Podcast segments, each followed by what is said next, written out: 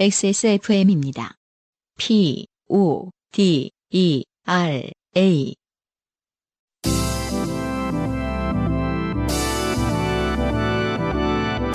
엔카 직영물과 함께하는 요즘은 팟캐스트 시대.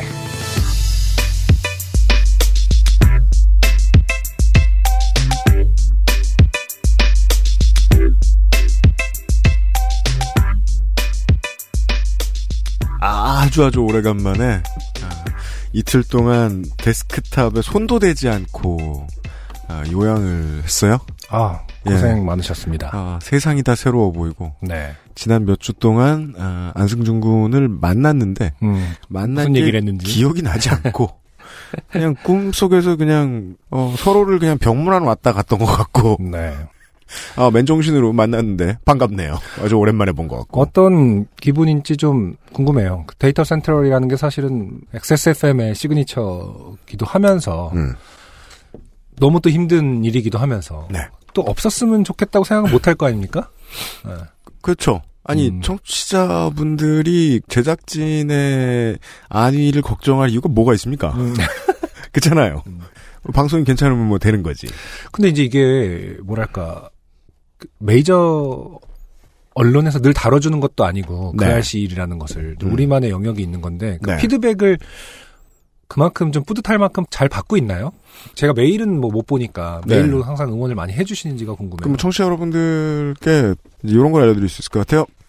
메일이나 음, 뭐저 댓글이나 네. 트윗이나 이런 것들을 통해서 많은 이제 위로가 되는 말씀을 해주셔서 늘 감사한데 언제나 아, 위로는 5초면 잊혀지고요. 네. 아, 비난은 50년 동안 기억납니다.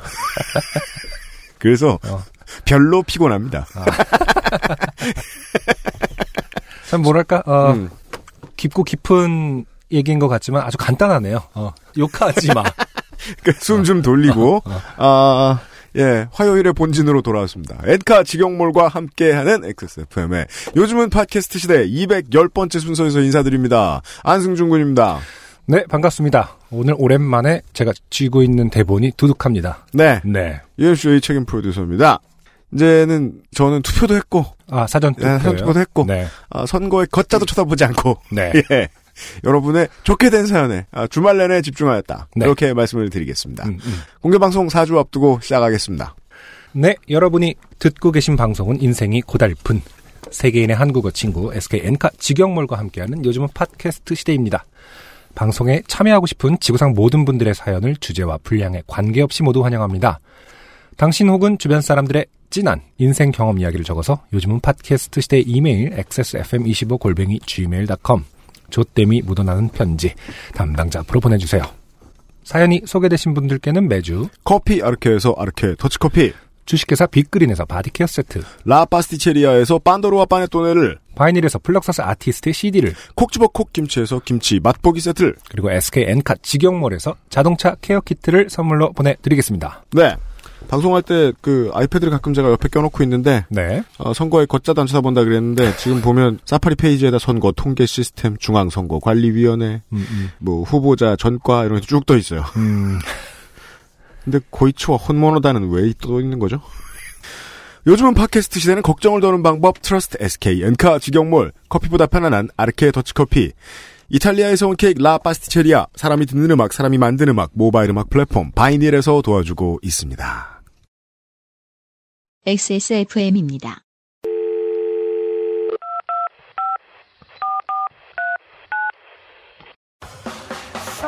통화 연결이 이거야? 네네. 얼굴은 어, 뭐, 조금씩은 나아지고 있어요.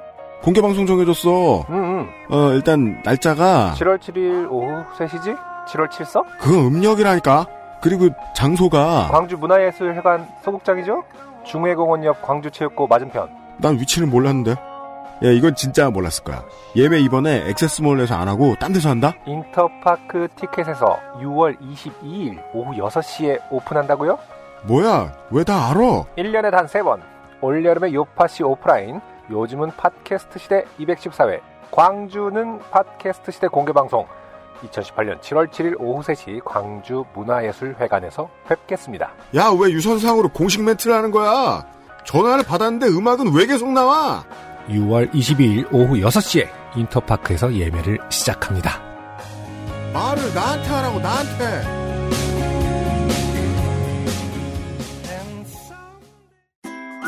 SK 엔카 직영몰 평가사 송은석입니다. 세월에 의해 생긴 내장재의 실금은 감출 수 없습니다. 운전석 쪽 필러 안의 위생 상태도 종종 해결되지 않고 남아있는 차들이 있지요. 현장에서 꼼꼼히 지켜보고 가격을 매기는 일은 전문 평가사인 저희에게도 시간과 집중력이 필요한 일이니까 여러분은 더 힘드실 겁니다. 마음의 부담을 내려놓는 의미에서 엔카 직영몰을 찾아주십시오. 부담을 더는 방법. Trust 엔카 직영몰 국내 베이커리에서 경험해보지 못한 맛 이탈리아에서 온 케이크 라 파스티체리아 Maestro pasticcere, la pasticceria. 좋게 된 광고주. 자, 커피 아르케 어, 이벤트가 있네요. 음. 같은 용량이라면 원두 세 종류 구매 시 하나 더. 같은 제품이라면 더치커피 3종 구매 시 하나 더 증정합니다. 음. 이게 지금 3 플러스 1이죠? 그렇죠. 어, 셋 사면 하나 더 줍니다. 근데 이게 꽤나 크잖아요, 용량이. 보통. 네, 맞아요. 어, 그러니까 대단한 거네요, 사실은. 근데 저는 뭐, 저 선거 동안 되게 많이 쟁여두고 있었거든요, 더치커피를. 네네. 아르케 더치커피를 되게 많이 사다 놓고서, 어느 순간 고개를 들어보니까 거의 다 없어진 거예요. 음, 이거 금방 사라지더라고요. 어. 여름엔 특히나. 아, 여름엔 특히나. 예, 예, 예. 그러네요. 냉면 사리처럼 빨리 없어집니다. 사실은 이제 아이스 커피라는 게 맛의 관점에서는 좀 뭐 그거 할 수 있으나 마- 더 빨리 마시게 되고 많이 마시게 되는 건 사실이잖아요. 저는 좀 큰일 난 것 같아요. 이제는 음, 30대 초중반까지만 해도 음. 커피 맛에 대해서 아무것도 모르는 사람이었거든요. 네. 근데 지금 XSFM을 몇 년 일을 하면서 이제는 아르케 더치 커피에 완전히 정착돼서 아, 큰일 났습니다, 이제. 그러네요. 예. 페트 1리터 3병을 사시면 4병이 어, 간답니다. 원두 200g 셋을 사시면 200g 제품을 하나 더 랜덤 발송해 드리는 것이지요. 더치 커피가 필수인 여름을 대비할 수 있는 기회 6월까지입니다. 그렇습니다. 어, 이 좋게 된 광고 콘텐츠도 네. 아무나 잘할 수 있는 건 아니었군요. 어, 아, 유면상 PD가 그러니까요. 귀찮아 보여도 잘하는 거였나? 날카로운 면이 있어요. 우리가 몰라서 그러지. 네. 후기 중에요. 도움 말씀 주시는 분들이 요즘 많지요. 네. 아, 서울에 있다가 제주에 가신 지 얼마 안 됐다는 김봄솔 씨께서 도움 말씀을 주셨어요. 네, 이것도 제가 한번 읽어보도록 하겠습니다. 공항에 도착했을 때 신분증이 없다면 1. 무인 발급기를 이용해라. 음. 그러게요. 저도 이제 지난주 사연에서 그럼 우리는 이제 이두저도 안 됐을 때 제주도에서 사진관을 개업하긴 글렀어요. 그러게요. 지금 예. 그 사진관 분이 이 사연을 싫어하십니다. 그렇습니다. 굳이 알려지지 않길 바랬는데. 이글이글 타오르실 거예요. 아, 공항에서 해결할 수 있다. 이런 얘기죠, 지금. 네. 음, 근데 조건이 좀 있긴 있습니다. 무인 발급기를 이용할 수 있는데 주민등록 등본을 떼서 제출하시면 됩니다. 무인 발급기는 티켓팅하는 곳 뒤편 탑승 심사를 하는 맞은편에 마련되어 있습니다. 제주국제공항에도 무인 발급기가 있습니다. 아 근데 함정이 있네요. 음, 단 작년 7월 이후부터 얼굴이 나와 있는 신분증을 가지고 있을 때만 탑승 가능하여 음. 등본을 발급받고 경찰대에서 신분 확인을 거치면 탑승이 가능합니다. 음. 아, 그러니까 어쨌든 문서도 있어야 되지만 자기 손에 사진이 얼굴 사진 떼기는- 또 예. 하나가 있어야 되는구나. 사진관은 안전하다. 네. 장사 어차피- 가능. 어, 그렇죠. 네. 음, 그러네요. 소아 유아 동반 탑승자의 경우 의료 보험증이나 가족 관계 증명서가 필요한데 이럴 경우에도 무인 발급기를 이용할 수 있습니다. 보통 이 무인 발급기는 저 엄지만 있으면 대충 되죠. 네. 예. 사연에 나온 제주도 공항 직원의 안내는 작년 7월 이후이기 때문이라고 생각합니다. 그렇죠. 사연에서 이제 본인이 지갑 잃어버렸기 때문에 맞아요. 아이의 이제 사진이 있는 아무것도 없었기 때문에 네. 그렇게 어, 안내를 했을 것이다. 음. 네. 어, 2번은 생체정보 사전 등록 서비스를 이용하는 겁니다. 아, 네. 평소 신분증을 늘 지참하지 않거나 김포 제주행을 자주 이용하신다면 생체정보 사전 등록 서비스를 활용하시길 추천드립니다. 네, 이거는 해외 나갈 때도 유용합니다. 갖다 들어올 때. 네, 국외로 나갈 때 신청하는 자동 출입국 심사와 같은 제도입니다. 음. 신분증을 지침하고 지침인데 계속해서 그 지침이라고 계속해서 쓰시네요. 지침이라고. 네. 네. 지문을 등록하여 네, 뭔 관료적인 어 휘를 쓰고 계세요. 음, 지침이면 그쵸? 네. 틀린 단어가 맞는 방침 거죠. 뭐. 네. 네. 네. 이건 겸손하지 않아도 돼요. 이분이 틀렸어요. 네. 네. 지침하고 지문을 등록하여 김포 제주공항 탑승 수속대 손바닥 지문 스캔으로 신분 증명을 대신합니다. 음흠. 저도 덜렁대는 편이고 항상 모바일로 미리 체크인을 하고 아슬아슬하게 공항에 도착하는 편이라 생체 정보 사전 등록을 해서 어, 이용 중입니다. 종종 제주로 저를 보러 오시는 어머니도 건망증이 있으셔서 신분증을 흘릴 수 있다는 노파심에 꼭 신청하시라고 어, 당부드려서 이용 중입니다. 네. 아, 이거 참 어, 아이러니컬한 문구네요. 어머니의 건망증을 음. 딸이 노파심에 나왜 이런 생각 못했지? 노파의 노파의 실수를 딸이 노파심에 걱정하는 이 상황. 알겠습니다. 네. 그러니까 노파심이라는 건 엄마를 생각하는 마음도 되는 거죠. 노파를 생각하는 마음. 저도 부모님하고 통화할 때 노파심에 이 얘기 저 얘기 해요. 병원 가라. 네. 그러니까 이게 이제 노인을 생각하는 마음이다. 그러네요. 그러니까 어머니도 나한테 야 내가 노파심에 그런다 그러면 나도 엄마 나도 노파심에 나도! 그런다. 나도 엄마 생각해서 하는 말이야 이러면서 우리는 노파. 예. 여전히 부모 자식 간의 관계는 어떤 평행선을 그린다. 그게. 네.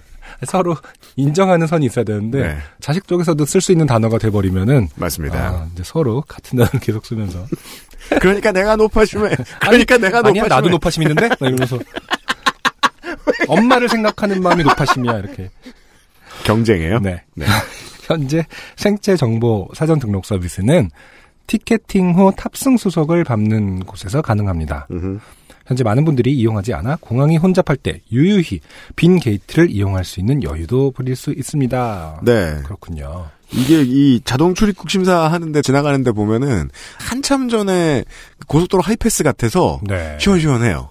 근데 이게 참, 뭐, 여기서 갑자기 깊게 들어갈 얘기가 아닐 수도 있는데, 네. 생체 정보 사전 등록 서비스 참 사실은 말이 많았잖아요. 생체 음. 정보를 이용한 그렇죠. 그, 그 공공 서비스들을. 네. 사실 몇 년 전까지만 해도. 음, 이게 좀, 사람들이 띄엄띄엄 했죠. 아직도 논란거리가 좀 있, 을 수 있는데, 네.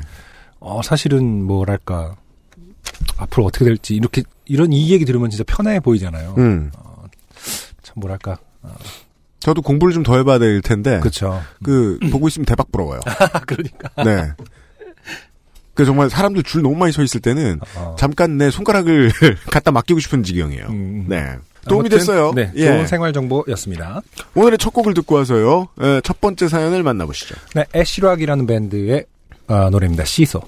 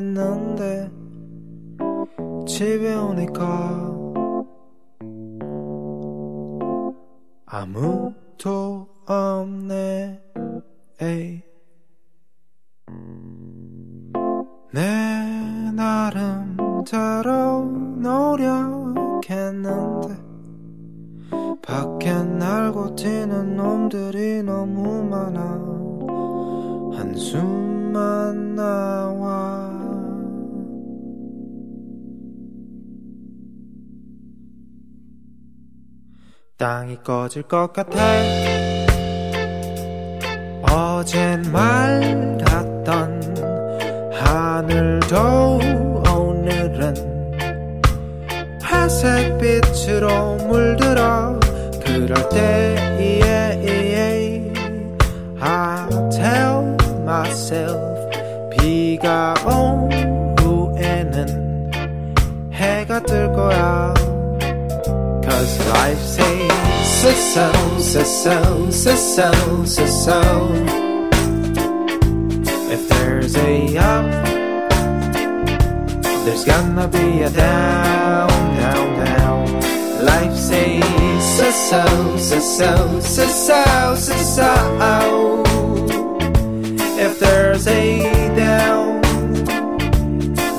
to be an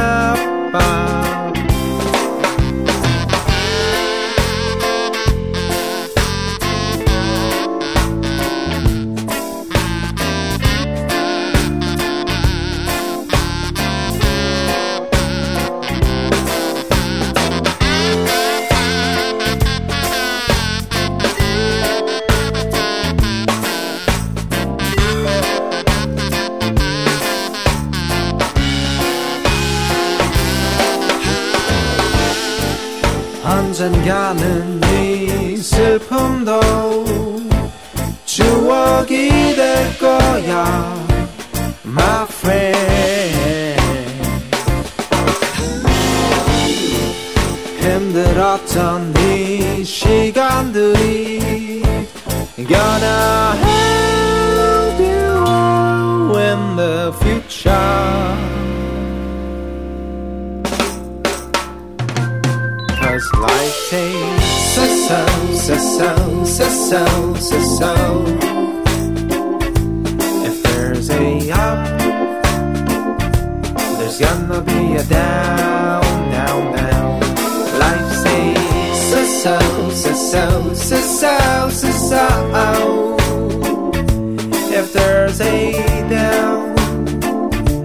there's got to be an up. Life says so, so, so, so, so, so, so. If there's a up, there's gonna be a down, down, down. Life says so, so, so, so, so, so, so. Oh.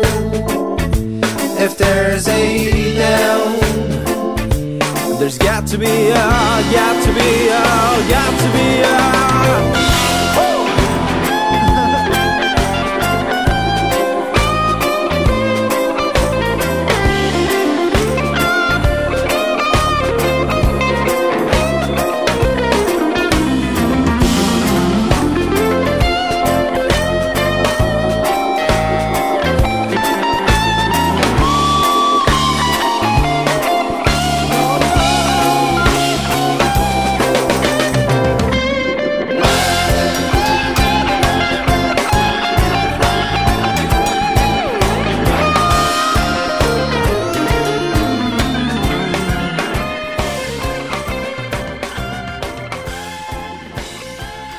네, 오늘의 첫 곡으로 애쉬락이라는 밴드의 첫 번째 정규 앨범에 수록된 시서라는 곡이었습니다. 네. 네. 우리가 흔히 이제 그 곡이 완성도가 높다. 음, 라고 얘기할 때는 두 가지 정도를 보게 되는 것 같아요. 이 곡의 구성이 얼마나 정갈한가, 네.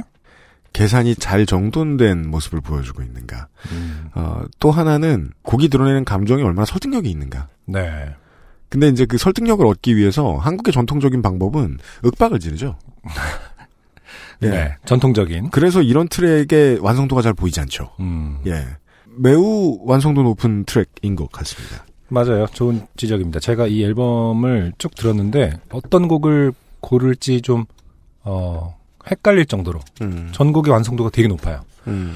보통은 이제 좀 이렇게 싹 듣다 보면 아, 이 노래가 제일 완성도가 높구나라고 딱 쉽게 정하거든요. 음. 쉽게라기보다는 이제 좀 드러나요. 그게 도드라져 있다라고 할까? 음. 근데 예, 지금 이 앨범에 아홉 곡이 들어있는 정규 앨범인데요. 대단히 완성도가 높은 앨범이라고 생각합니다. 그 음, 트랙의 독특한 점이 두 가지인데요. 하나는 처음에는 보통 이제 홍대의 포크나 모던 락처럼 시작을 해요. 네. 보컬도 거기에 맞춰 들어가요. 음, 그랬다가 갑자기 그 리듬이 스카로 변하면서 그렇죠. 어, 리듬하고 악기 구성이 다 변하고 보컬도 레게로 변해요. 이분이 이제 그 리더 어, frontman이신 것 같은데 장시락 씨가 원래 이제 예전에 음, 개인 작업으로 해놓으셨던 곡을 밴드를 만나서 음. 다시 이제 remaster해서 낸 곡들이 있고요 앨범에 음.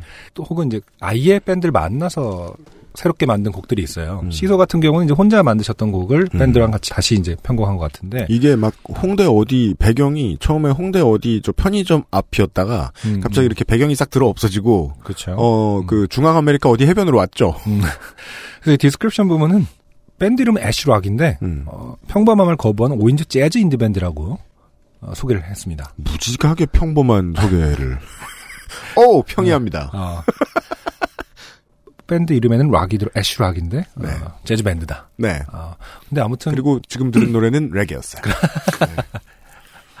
종잡을 수 없는 네. 개성을 어, 드러내는 에, 앨범을 쭉 들어보시면 규정할 수 없다 사실은 어, 이해는 간다. 음. 어, 그리고 이렇게 듭니다. 전통적인 노동요 있잖아요. 음, 이런 데는 확실히 스카가 제맛입니다. 그렇죠. 근데 또 아니 그 음, 강아지가 제일 좋아하는 게 스카라면서요. 저도 봤어요. 강아지들은 보통 클래식과 스카를 좋아하더라. 아, 근데 그게 이제 표본이 이렇게 많았나요? 제가 그 자세히 읽지는 못했는데. 그러니까 말이에요. 저도 많은- 자세히 읽어보진 않았어요. 어. 네. 청취자 여러분들 집에 이제 저 반려견이 있으시면 오늘 한번 UB40 전집 이런 거 틀어봐 주시고 반응 어떤가. 뭐 잠만 자겠지만. 근데 네. 인간도 사실은 스카가 아 난 스칸 진짜 싫어 이럴 수 있지 않을 것 같아요.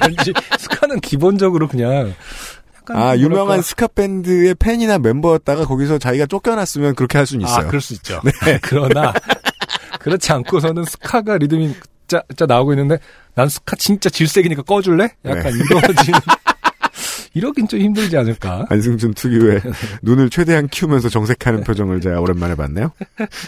하- 한 가지만 더. 그리고는 또 이게 그 소소한 내용이잖아요. 음. 가사가. 네. 분위기도 그렇잖아요. 그래서 일반적인 레게 음악에서 브라스가 나올 때 음. 이상한 나발 소리가 나와서 네, 이게 뭐냐고 물어보니까 소상준 민정수석이 설명해 주더라고요. 카주. 네, 카주라는 카주를. 제가 모르진 않았는데 네. 아 이런 소리를 넣는구나. 음, 음. 예. 참고로 말씀드리면 서상준 씨가 이제 드러머이기도 하지만은 네. 어, 모르겠어요. 세계에서 카주를 제일 잘 부는 한 열 손가락은 들지 않을까. 오, 카주계의 잉베이 맘스틴. 막 속주하고 막 정신 없고 막 듣는데. 아, 정말로 못하는 게 없어요. 근 보드카레인 입술에 굳은 살이 막. 이게 이제 사실은 네. 풀피리랑 비슷한 거라서 음, 네, 그렇다면서요. 입으로 소리를 음음음음 다 내거든요. 하면서 하는 네, 거잖아요. 음을 다 네, 내는데 네. 그게 약간 필터에 거쳐서 소리가 바뀌는 것뿐인데 음. 말하자면 어떻게 보면 스캣 같은 걸 수도 있죠. 음. 근데 정말로 보드카레인 2집에 음. 그 100%라는 곡에 hidden track이 하나 있는데요. 음. 플러스 2%였나요? 그 hidden track. 네. CD에만 physical CD에만 있는 곡인데 CD에만 있죠. 네. 혹시 다시 한번 들어보시면은 음. 아 거기 카주 솔로가 나오는데 아 그래요. 아, 그건 정말 지금은 또 예전하고 달라서 그 유튜브에 그 부분만 올려놓으니까 뭔가 그것만 음. 공유하면은 상당히 음. 어, 해외에서도 좋은 평가를 받지 않을까 제가 싶어요. 우리 지금 민정수석하고 같이 일하게 된 게 한 5개월쯤 됐잖아요. 벌써 그런가요? 예, 네. 5개월 돼가요. 네. 이제 알면 알수록 음, 돈안 되는 상당히 다양한 분야에 네. 엄청난 실력을 갖추고 있어요. 참 여러 가지 표현이 가능해요. 되게 암담해요, 미래가. 그 모든 실력을 다 합해도 10원이 안 돼요. 매우 훌륭한데. 예. 아, 그렇죠. 진짜 열심히 살면 이게 한 연봉 80만 원 정도의 네. 아주 유능한 사람입니다. 청취자 여러분. 네. 어, 쓸데없는 어. world class. 그래요. world class kazoo player. 네. 서상준 민정수석과 함께하는. 좋은 아빠일 것 같아요, 뭔가. 그러니까 이게 돈은 안 되지만 아, 그럼 제일 돈 되는 게 사- 어, 가족한테 육아랑 주부네. 어, 그렇죠. 네, 제일 네. 프로피터블하네. 네. 원래 이제 육아랑 주부가 어, 노동력 고부가 가치잖아요. 고부가 가치인데 네. 드러나지 않을 뿐이잖아요. 네. 음. 주부들끼리 만드는 방송이에요. 음. 엔카 직영몰과 함께하는 요즘은 팟캐스트 시대 210회 첫 번째 사연은요. 192회 때 친척들 만나러 가서 피부가 왜 이렇게 좋아졌냐 아, 그렇죠. 라는 말을 음. 죽도록 듣고 오신 유땡현 씨입니다. 어떤 친척이었죠? 약간 뭐해서 뭐 재수 없는 뭐 뭘 길게 설명해. 아니 아니 네. 관계가 뭐 큰엄마 뭐 이런 이런 네, 뭐 그런? 그런 예. 네네네. 큰, 뭐 큰엄마 어. 유땡현 씨 오랜만이야. 네. 안녕하세요. 날씨가 조금씩 따뜻해지니 언젠가 이 계절에 좋게 된 일이 떠올라 사연을 보내봅니다. 몇 년 전 공부가 하기 싫어 대학원을 휴학했었습니다. 아주 좋은 심플한 선택입니다. 심플한 한 문장이죠. 네. 근데 보통 이제 그 다음이 이래요. 어, 휴학하고 나니 이제 난 뭘 해야 하나 싶어 심적으로 방황을 했습니다. 그래서 이 멍청이들은 보통 다시 복학합니다. 네. 예. 어떠셨는지 모르겠네요. 두 번째 멍청이는 사실은 네. 다음 문장에 나와 있죠. 방황에는 친구만 한 게 없죠. 어, 그리고 그 친구도 대부분 방황을 합니다. 이게 우리나라에는 없는데 요 며칠 전이 무슨 그 세계 친구의 날 뭐 이런 거였다며요? 아 그래요? 네, 그런 게 있대요. 정말 쓸데없는 말이네요. 그러니까 생각만 해도 망한 것 같고 왠지 왠, 지 실패한 것 같고. 집에서 어 뭐랄까 그냥 남편들이 하루 나가서 술 먹기 위해서 만든 다음에 유네스코에다가 청원 올려서 뭔가 홈페이지에다가 그러니까 요즘 뭐 이상한 거 있으면 청원 올렸나? 이런 생각이. 자. 그땐 가장 친한 친구가 결혼을 하기 전이고 친구도 연애 및 결혼 문제로 고민을 많이 하던 때라 저와 그 친구는 자주 만나서 술을 퍼마셔 됐습니다. 네, 뭐 저희도 그랬죠. 네. 당시 친구는 논현동 이명박 사저 근처 아파트에 살고 있었는데 근데 제가 그 동네 지리를 모르지 않는데 근처에 아파트가 거의 없어요. 어 그래요. 네. 음. 거의 없습니다. 뭘 아파트라고 부르는지 모르겠습니다. 아무튼. 그 동네가 놀기도 좋고 친구가 혼자 사는지라 주로 그 동네에서 만나 술을 마시고 저는 친구 집에서 자고 왔습니다. 휴학 짐을 싸들고 그 대학교는 뭐 공군사관학교인가요? 휴학하는데 짐을 싸들고 가요? 본가에 기어 들어가고 나니 오랜만에 갑자기 가족적인 삶을 살기가 어색해서 자꾸 친구네 집에 간 것도 있습니다. 아, 그럴 수 있죠. 어느 금요일 평소와 마찬가지로 친구가 퇴근한 후에 친구네 동네 술집에서 1차를 하고 술을 사서 친구 집으로 갔습니다. 친구 집 거실 겸 안방 바닥에 판을 버리고 한창 술을 마시다가 친구는 먼저 잠이 들었습니다. 이상하죠? 친구네 집에 가면 꼭 식탁이 있는데 바닥에 놓고 곰처럼 마셔요. 왠지는 모르겠어요. 그럼 네. 보통 집주인이 먼저 잠드는 것 같아요. 아, 네, 맞아요. 맞아요. 근데 이게 그 친구들이 바닥에 앉아서 술 먹는 거 보면은 그 레고를 만들고 있는 것 같은 느낌이 들어요. 멀리서 보면은 이렇게 곰처럼 앉아가 주섬 주섬. 네. 당시 친구는 일을 너무 고되게 했고 저는 백수라서 술을 느끼는데 온도차가 좀 있었나 봅니다. 친구가 잠들고 나서 친구의 집안을 둘러보자 곳곳이 엉망이었습니다. 설거지거리는 쌓여있고 청소는 몇 주째 안 한 것 같고 설거지 세제며 화장실 휴지, 거실 휴지 등등 많은 물품이 바닥나 있었습니다. 화장실 변기도 막혀 있었고요. 아니, 이거, 친구 돌아가셨습니까? 고독사한 친구네 집에 가서 술을 먹었다. 아니, 이건 이렇게 일상적인 그, 뭐랄까, 묘사로 할 일이 아니지 않나요? 화장실 변기가 막혀 있는 건 큰일 아닌가요? 다른 건 모르겠는데요. 음. 휴지가 떨어진 건 음, 음. 아, 이런 거는 뭐, 어, 있을 수 있는데, 아니, 변기가 막혀 있는 건 안 되잖아. 그렇잖아요. 네. 그러니까 휴지도 없고 변기도 막혔으니 다른 뭐 화장실에 가서 볼 일을 보고 산다. 네. 물론 그런 사람도 제가 덜어 알고는 있는데 아니, 이거는 내가 볼 사람은 아니에요. 내가 볼 때 유땡현 씨가 취해서, 어, 잘못 본 거야? 변기가 막힌 채로 계속 살고 있었을 리는 없고, 아 본인이 네, 막 본인이 막아놓은 다음에 막 잠깐 이렇게 둘러보다가 본인이 막아 막혔네? 딱 약간 이런 느낌인 것 같아요. 그러니까 본인 몸속에 있던 어떤 뭐 코르크 같은 것으로 이렇게 변기를 폭 하고 막은 것은 아니겠느냐? 라고 예측할 수도 있다. 아, 예. 저는 늦게 일어나서 아직 쌩쌩하고 잠도 안 오는데 술도 안 취해서 좀 심심했습니다. 그래서 집안 정리를 해놓기로 했습니다. 내일이 걱정되기도 하고 재워주는 값을 하고 싶기도 하고 변기 때문에 제가 당장 불편하기도 했고요. 뚫어뻥과 설거지 세제, 휴지가 필요했습니다. 잠시 나갔다 와야겠다고 생각했습니다. 나간 김에 술도 좀 더 사오고 말이죠. 친구네 집은 이사 간 지 얼마 안 돼서 그때는 아직 제가 그 집 비밀번호를 파악하기 전이었습니다. 네. 정말 중마고우시구만요. 잠든 친구에게 살며시 물어보았습니다. 집 비밀번호가 뭐야? 친구는 또렷하게 숫자 네 자리를 얘기했습니다. 아 이럴 때 그냥 통장 비밀번호는 이러면서 민번. 아, 약간 최면요법처럼 집문서는 어디 뒀니? 뭐야 그게? 아버지와의 관계는 그게 뭐야? 너에게 너에게 아버지는 어떤 존재지? 이렇게. 지난번에 샀다 돈 골드바는?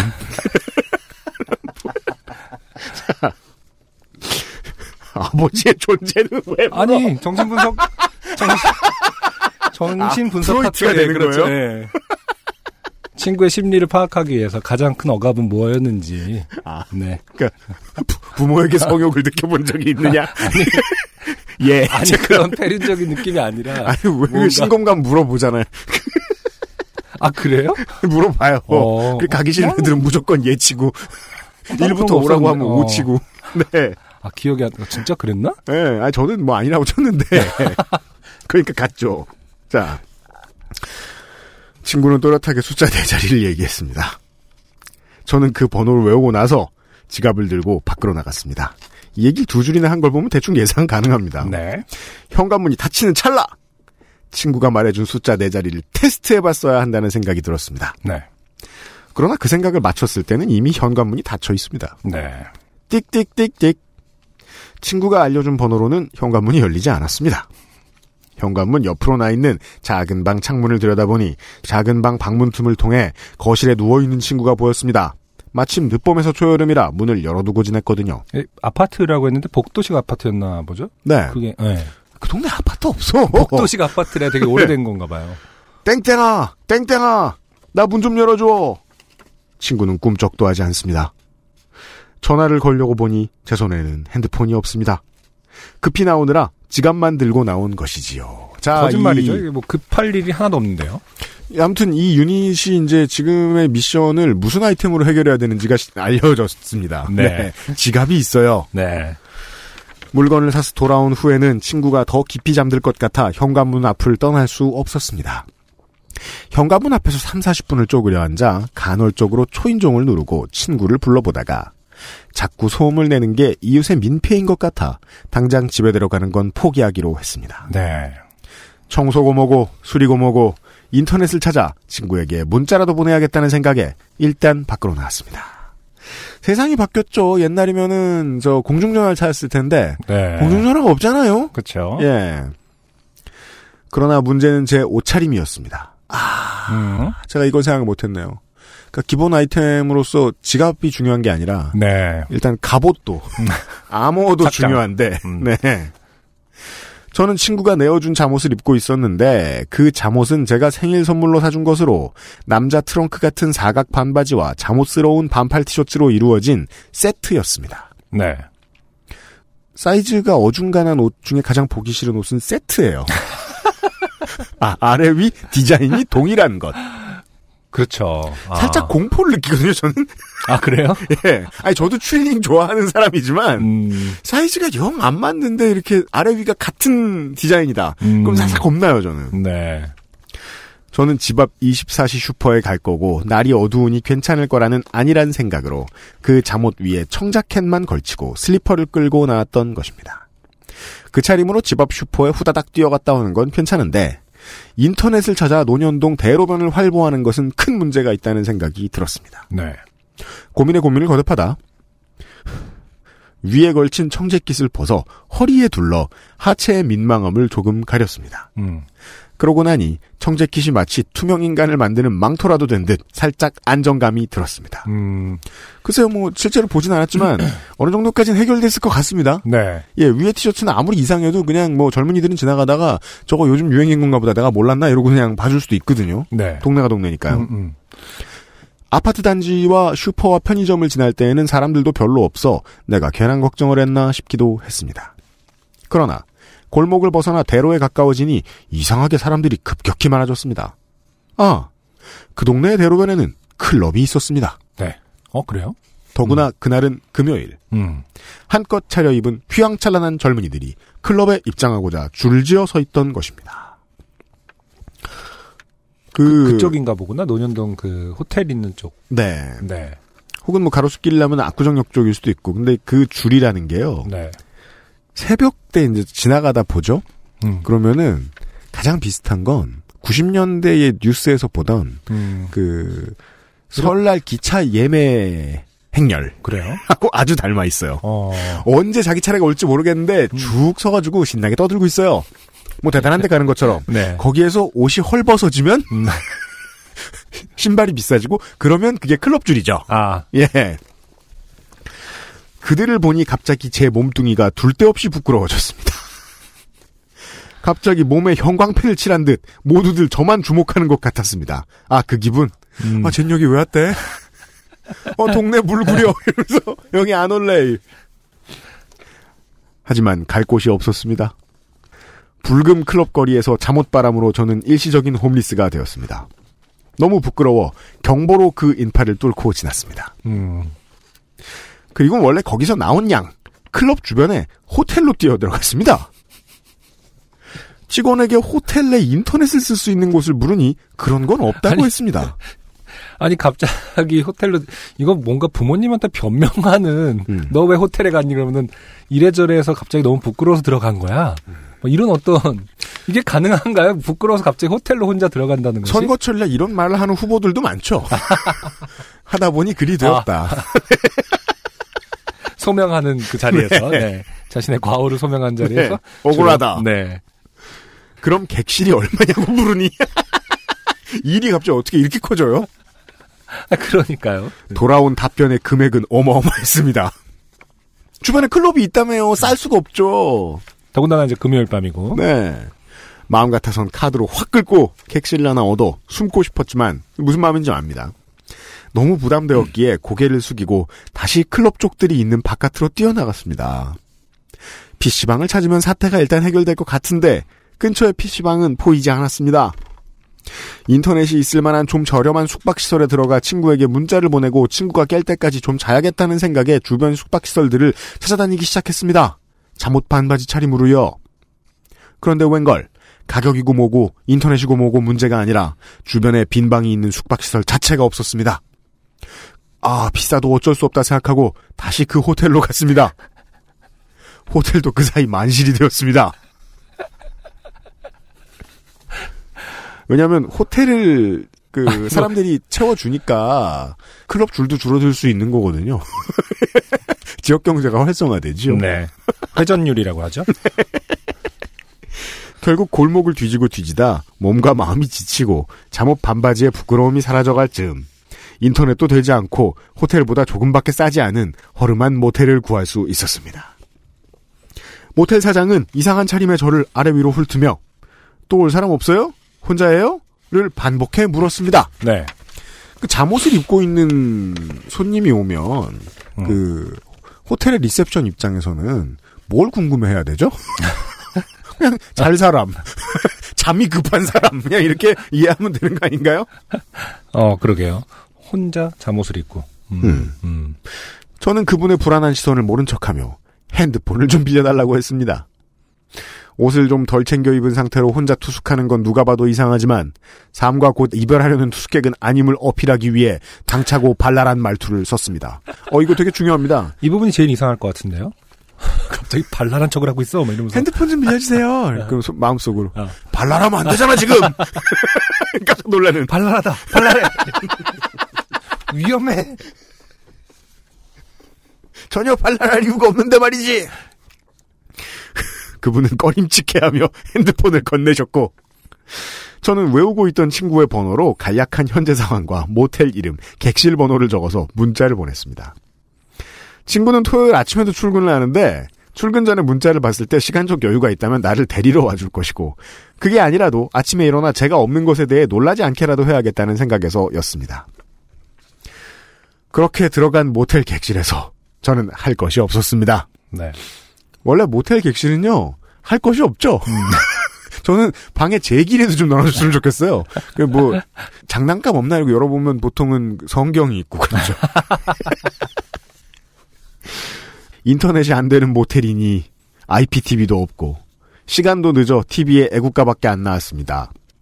저는 뭔가 초라해지고 서러워진 마음에 오다 사온 맥주를 퍼마시고 침대 한쪽 구석에서 새우잠을 잤습니다. 근데 왜 구석에서 자요? 습관인가? 음. 다음날 저는 눈을 뜨고서 프론트에 내려가 저를 찾아온 사람이 없는지 물었습니다. 직원분은 그런 건 없다고 하였습니다. 프론트에 있는 분은 어제 그분이 아니었지만 저를 이상하게 바라보는 건 마찬가지였습니다. 모텔 밖은 토요일 한낮에 가로수길이었습니다. 아, 가로수길이었군요. 저는 어제만큼이나 아니 어제보다 더 이상한 사람이 되어 있었습니다. 가로수길의 가장 짜증나는 점이죠. 음, 거기 사는 사람도 많아요. 음, 그렇죠. 근데 오는 사람들은 다 너무 차려입고 와가지고 사는 사람이 괴롭습니다. 게다가 허무한 건 모텔에서 얼마 떨어지지 않은 곳에 PC방이 있다는 사실이었습니다. 어젠 무엇에 홀렸던 건지 너무 부끄러워 정신이 없었는지 PC방이 보이지 않았거든요. 카톡 PC 버전에 접속해서 친구와 실시간으로 대화를 해서 빨리 집 비밀번호를 알아내야겠다 마음먹고 PC방에 입장했는데 아차 저는 핸드폰이 없었습니다. PC 버전을 쓰려면 핸드폰 인증번호가 필요한데 그걸 생각 못하다니 아 밤새 삽질했군요. 네. 예, 이해했습니다. 결국 다시 밖으로 나와 근처 스파 브랜드로 들어가 치마를 사 입었습니다. 제가 얘기했잖아요. 가진 아이템은 지갑밖에 없었다고. 이 뭔가 되게 자동 기술법 같은 느낌이 들어요. 뭔가 그 그런가요? 의식의 흐름에 따라 행동한. 아니 뭐 자기 밤새 쪽팔렸다 이거지. 어. 토요일 대낮 가로수길 언저리에서 잠옷바람으로 친구를 기다릴 순 없었으니까요. 치마가 생긴 저는 당당해졌습니다. 랩업이에요 나름. 여전히 잠옷 상의와 슬리퍼는 그대로였지만 잠옷 바지만 아니라면 그럭저럭 이상한 사람으로 보이는 범주에서는 벗어난 것 같았거든요. 청자켓은 다시 원래대로 입어 잠옷 상의를 가릴 수도 있었고요. 어디서 친구가 퇴근할 때까지 기다리든지 백수 대박. 근데 궁금한 게 집에는 왜 안 가는 거죠? 아니 그냥 읽다 보면은 집에 갈 수 없는 상황이 아, 있는 것 같은데. 그러니까 사실 이 시간이면요 네. 전국 어디든 갔을 수 있죠. 잠깐 부산에 갔다 올까 이러면서. 백령도 갔다 두 번 왔다 갔다 할 수 있어요. 어디서 친구가 퇴근할 때까지 기다리든지 누구에게라도 핸드폰을 빌려 친구와 연락해서 비번을 알아내야 하는데 일단은 배가 고팠습니다. 요파 씨의 우리는 모두 관심 없지만 반드시 있는 그 장면 배가 고파졌습니다. 고민하죠 그리고 뭘 먹을까. 치마도 생겼겠다. 내가 핸드폰이 없지 지갑이 없냐. 하는 마음에 일단 근처 칼국수집에 들어가서 구석자리에 앉아 칼국수를 시켜 먹었습니다. 먹는 동안 제 눈은 계속 옆 테이블 여자분의 핸드폰에 가 있었습니다. 저걸 좀 빌려달라고 할까? 이상하게 보이려나? 싫어하면 어쩌지? 옆자리 사람 걸 빌릴 용기가 나지 않았습니다. 계산하고 나오면서 사장님께 빌려볼까 싶었지만 그 칼국수집은 맛집이라 사장님이 무척 정신없이 바빠 보여 말도 못 걸었습니다. 여기서 알 수 있죠. 여파 씨의 그 평균적인 어떤 그 고민들. 그렇죠. 항상 그 와중에 맛집을 찾아갑니다. 검색은 했나봐. 네. 검색 검색 못하잖아. 못하잖아. 결국 남은 거라곤 친구 아파트 현관 앞 계단에 걸터 앉아 동네 주민인 척 바람을 쐬는 척 친구가 퇴근하길 기다리는 것 뿐이었습니다. 어, 저 이런 친구 있- 상상도 하기 싫어. 진짜 싫을 것 같아요. 계단 만약에 그리고. 이 얘기를 야 너 때문에 고생했잖아라는 식으로 만약에 항 항변한다. 네. 아 그럼 진짜 꺼지라 꺼지라고 할 것 같은데. 그러니까 친구를 계단 앞에서 기다리기 위해서 어젯밤 호텔 모텔에서 어, 묵었고 어. 오늘 치마를 사 입었어. 그리고 그 내가 너 때문에 치마를 사 입고. 그러니까 내가 너 때문에 어떻게 된줄 알아? 이러면서 어제 호텔을 잡으려고 몇 시간을 돌아다니다가 겨우 모텔에 들어갔는데 그럼 차라리 띵동띵동띵동을 뭐한 10번이라도 누르면 사실 한 30분 안에는 해결될 일 아닌가요? 제가 이제 이분 입장에서 디펜스를 해주고 싶지 않지만 굳이 하자면 굳이 하자면 그러니까 그 소란 피우기 싫었던 거죠. 네. 그게 성격이 안 맞으셨던 거죠. 그럴 수는 있죠. 이상한 사람으로 이것 봐요. 이상한 사람으로 보이지 않기 위해서 음. 근처 카페에서 아메리카노를 한 잔 사와서 현관 앞 계단에 걸터 앉았습니다. 그러니까 이 부분인 것 같아요. 이상한 사람으로 보이지 않기 위해서 엄청 이상한 짓들을. 그러니까 이상한 짓 사람으로 보이지 않기 위해서 한 여섯 가지 이상한 짓을 하고 있는 거잖아요. 그러니까 지나가는 모든 사람들에게 이상한 사람으로 보이지 않는 것은 매우 중요하지만 그렇죠. 아, 요파 씨의 전 세계 청취자들에게 그 짓을 다 밝히는 데에는 부끄러움이 없습니다. 맞아요. 네. 그러니까 한번 이상한 짓을 하기 싫어서 한 여- 예닐곱 개의 이상한 짓을 하는 것이 어, 일상인데 이제 본인 아니면 사실 몰랐겠죠. 네. 그리고 그 하지만- 뒤에 자랑하는 네. 하지만 요파 씨 청취자분들에게는 자랑할 수 있는 거죠. 심리 상태 해 보시죠. 음. 나는 절대 외부인이 아니며 옷도 걸칠 만큼 걸치고 있고 걸칠 만큼 걸치고 있고 그저 날씨가 좋아서 여유롭게 바람을 쐬고 있는 것이다. 여유의 상징 아메리카노를 보아라. 라는 몸의 말을 오가는 입주민들에게 수차례 건네었습니다. 친구 퇴근 시간까지는 너무 오래 남아서 대체 이 여유로운 동네 주민 코스프레를 언제까지 하고 있어야 하나? 어제 말해준 네 자리 숫자는 그럼 대체 뭘까? 하며 궁금해하던 찰나 아파트 단지 입구에 야쿠르트 아주머니가 보였습니다. 네. 이분이 뭔 상관이죠? 아, 저거다. 저는 야쿠르트 아주머니에게서 최대한 비싼 프리미엄 요구르트들을 잔뜩 사고 쭈뼛거리며 말씀드렸습니다.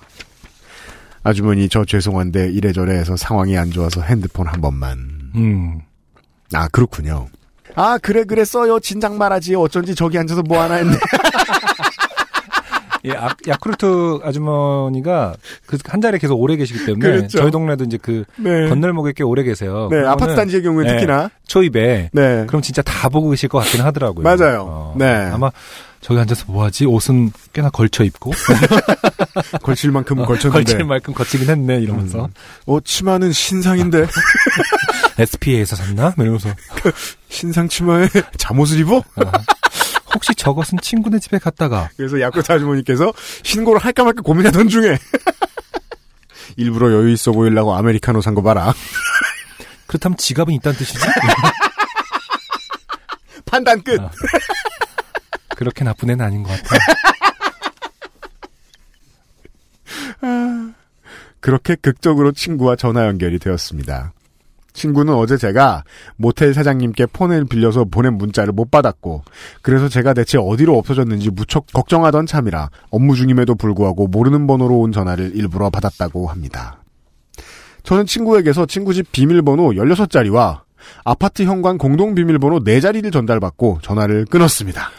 아니, 친구 집 비밀번호가 16자리라고요?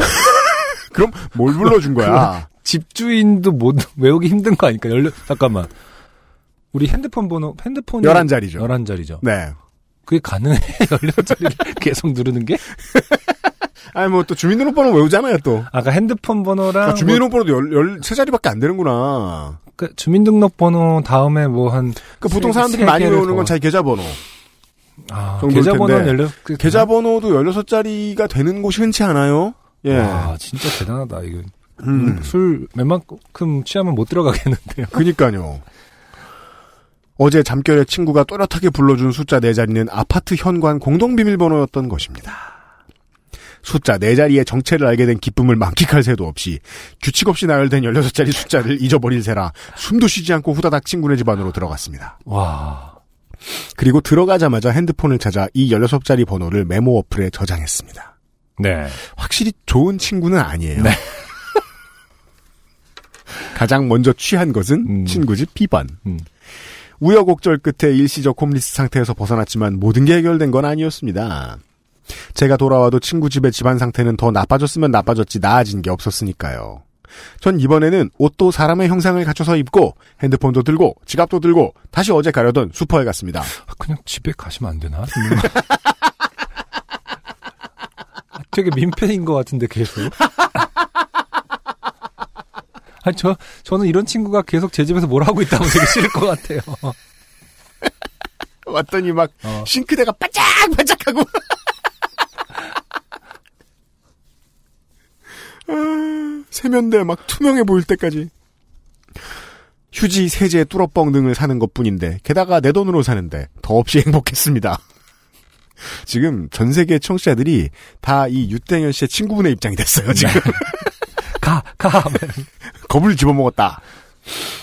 친구가 들어오기 전까지 변기를 뚫고 화장실을 정리하고 쌓인 설거지를 하고 청소를 했습니다. 미션 컴플릿. 뚫어뻥 하나 사기가 변기 하나 뚫기가 이렇게 험난하고 수치스러운 여정이었다니. 전 마치 세상에 하나밖에 없는 황금 뚫어뻥을 찾기 위한 모험에 나섰던 꼬마 대장이 된 듯한 느낌이었습니다. 네. 꼬마 대장이 겪기엔 좀 맞지 않는 불금의 클럽거리는 덤.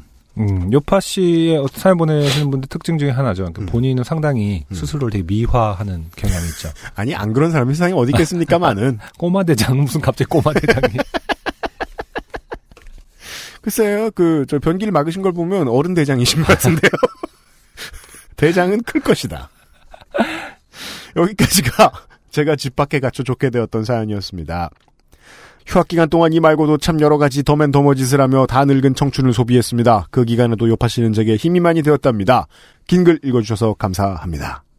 요파 씨 200회 공개 방송에서 말 안 듣고 더치커피 원액 빨아마셔서 죄송합니다. 민폐야 민폐 기본적으로. 그러지 말라고 했어 안 했어. 그리고 또 어. 어지러워한다 먹고서. 그리고 되게 이제 이상하게 보이지 않기 위해서 음, 침착한 말투를 썼을 거예요 아마. 네, 되게 하이돼 있는데. 그렇죠. 그 옆에 그거 들고 있고 찢은 거 봉투. 다음번엔 들어갈 때 안 나눠줄 거예요. 음. 쓰레기는 확실히 자체 수거하였음을 말씀드립니다.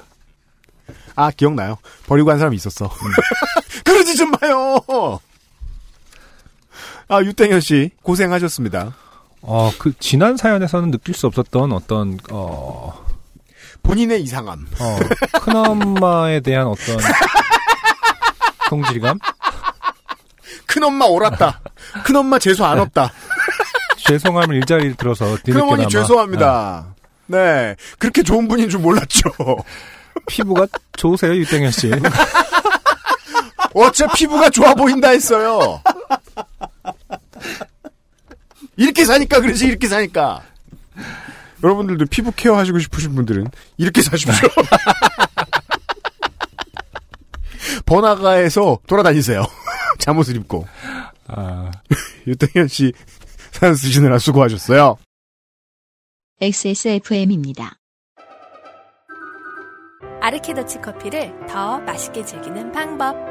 고소한 우유 한 잔에 아르케더치 커피를 넣어보세요. 커피의 산미와 우유의 부드러움이 조화를 이룬 아르케더치 라떼.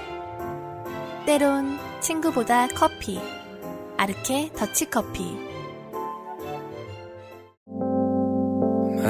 바이닐에서 음악 들으신다고요? 뮤지션과 소비자가 함께 행복한 세상에 투자하고 계신 겁니다. 사람이 듣는 음악, 사람이 만드는 음악, 바이닐과 함께 하세요.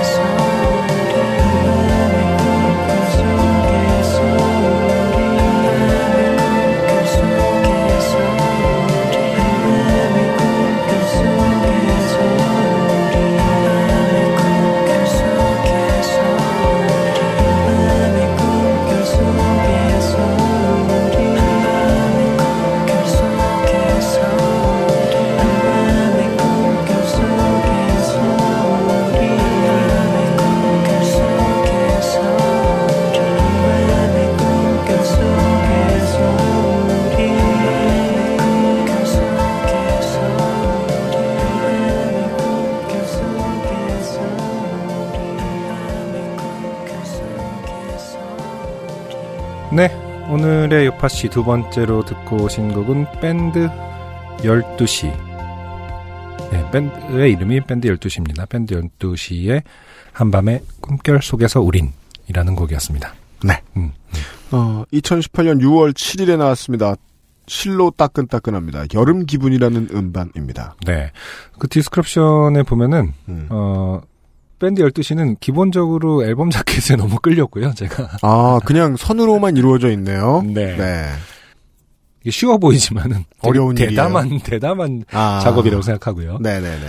그리고 이제 한밤의 꿈결 속에서 우리인에 대한 곡 설명이 음. 음 불빛 한 점 없는 여름의 밤 그 어둠의 가운데서 나눈 사랑의 기억을 담은 곡입니다. 그럴 것 같습니다. 네. 네, 설명 안 해주셔도 알 것 같습니다. 네. 그래서 고개가 끄덕여지더라고요. 네. 2015년에 EP가 있었고 이번이 두 번째 EP입니다. 2013년에 결성이 됐고요. 네. 사실은 좀 오랫동안 활동한 어쿠스틱 밴드였는데 이제 최근에 신스팝을 기반으로 한 음악으로 어, 좀 변신한 어, 밴드라고 합니다. 그렇군요. 네. 네. 밴드 12쉐 트랙 바인일에서 확인해 주시고요. 네. SKN카 직영몰과 함께하는 요즘은 팟캐스트 시대 210회의 두 번째 사연은요. 네. 정선교 씨의 사연입니다. 네.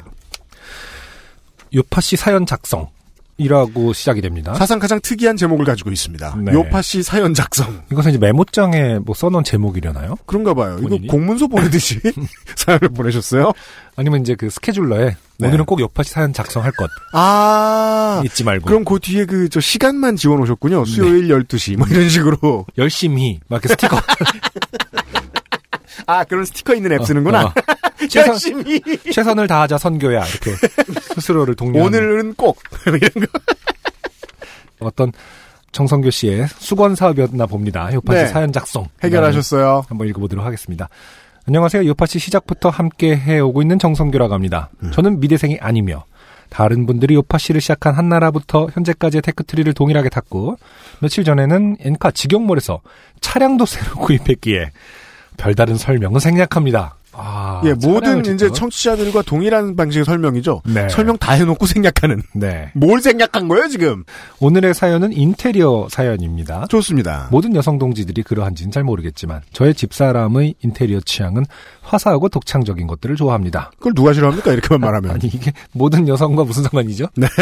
그리고 화사한 거뭐뭐그 카테고리가 좀 비슷하면은 말을 안 하겠는데 네. 예를 들어 뭐 화사하고 어 뭐 비비드한 뭐 약간 이러면 음. 조금 카테고리가 비슷해서 음. 특정 취향이라고 할 수 있지만 화사하고 독창적인, 독창적인 것은 거의 모든 것이다. 그러니까요. 네. 그러니까 왜냐하면 다른 아내들은 뭐 고어하고 어, 피가 난무한 뭐 이- 이렇게 하지 않거든요. 취향이. 예. 어, 화사하고 독창적인 것들을 좋아합니다. 네. 그래서 신혼 살림 장만할 때도 남들과 다른 특이한 하이그로시 재질을 찾기 위해 많은 발품을 팔았더랬지요. 하이그로시 되게 많지 않습니까? 음, 그렇죠. 모르겠네요. 음. 예. 누구나 집에 하나쯤 있는 벽시계의 경우도 별반 다르지 않았습니다. 음. 남들과 다른 시계를 가지기 위해 이 가게 두리번 저 쇼핑몰 두리번 한 결과 엄청 화사한 벽시계를 죄송한데 화사한의 정의부터 좀 엄청 화사한 벽시계 뭐, 뭐 가늠할 수가 있어야죠. 부처님 본존불 위에 이렇게 벽시계가 눈 부셔가지고 네. 아니면 뭐 텔레토비에 나오는 그 그 해 해기. 어, 해기처럼 그, 저, 쳐다보- 약에 취해 보면 그렇게 멋있다는 어, 열반에 이른다는 화사한 벽시계 그 엄청 두리번 거에서 네. 화사한 벽시계를 찾으셨다는데 상상하기 좀 힘듭니다 이 설명으로는 예, 예, 예.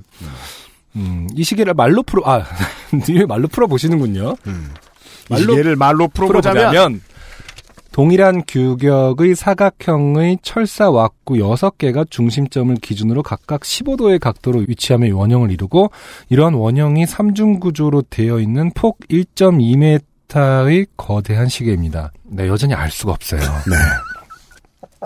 거기에 듣는 매체를 능멸하고 계세요. 네. 음. 이게 오디오 우파시 사연에 특화된 어떤 음. 그 장문법이겠죠. 이게 이제 일부러 이제 다 풀어 쓴다. 아 네. 그런 거예요? 네. 그 우리 방송 뭘로 보시는 건지 네. 거기에 각 꼭지점마다 500원 상당의 플라스틱 큐빅 총 72개가 글루건으로 붙어 있어서 그 영롱한 자태를 뽐내며 집사람의 화려한 취향을 반영해 주는 시계였지요. 음. 아 이분에게 화려한 엄의 어떤 상징은 어 큐빅이군요. 음, 네. 음, 아, 그러니까 큐빅 뭔가 많으면 빛, 난다군요 네네네네 네. 빛난다. 음. 어, 저야 뭐 시계는 시간만 보면 되니 어떠한 시계든 있으면 그만이었고 가구는 여성 동지들의 취향을 건드리는 게 아니라고 해서 구말 없이 받아들였습니다. 원래 두 사람이 살면 음. 한 사람이 좋아하고 다른 나머지 하나가 생각이 없다. 그쵸. 그냥 그 끝났죠. 그럼 네, 끝났죠. 중, 간 값은 없으니까요. 네. 저 중간값을 찾는 것보다는 네. 한 사람에게 몰아주는 것이 나은 게 맞- 맞는 거죠. 맞습니다. 네, 그건 뭐 예, 여성과 남성 상관없이요. 한 중간값은 그냥 몰아주자. 예, 그냥 트럼프와 김정은이 찾는 거고요. 집에서는 네. 싱가포르 스타일로 아, 그죠. 중간 기 착지. 네, 네, 네. 군말 없이 받아들였습니다. 계속 보다 보니 정감도 갔고요. 음. 예쁘긴 하지만 이 시계의 결정적 단점은 정말 무겁다는 점입니다. 대략 무게를 측정해 보니 4kg 정도 나가더군요. 살면서 많은 시계를 보았습니다만은 네. 그 세워놓는 옛날 괘종시계 있죠. 네. 그런 걸 제외하면 4kg이 넘어가는 시계? 노트북이 보통 뭐 자격루? 괘종 댕 해야 되는 그, 예. 노트북이 요즘은 가볍지만은 옛날 거 좀 그 큰 거만 한 4kg 될 것 같아요. 그렇죠? 맞아요. 아, 그 노트북을 벽에다 매달아 놓는다 생각하면 되게 불안할 것 같긴 합니다. 어, 전에 살던, 근데 무게를 측정해봤어, 몰래, 이렇게 약간. 4kg. 아, 그러게. 어. 아, 그러네. 그건 분명히 몰래, 몰래 주셨겠네. 아내분이 안 계실 때.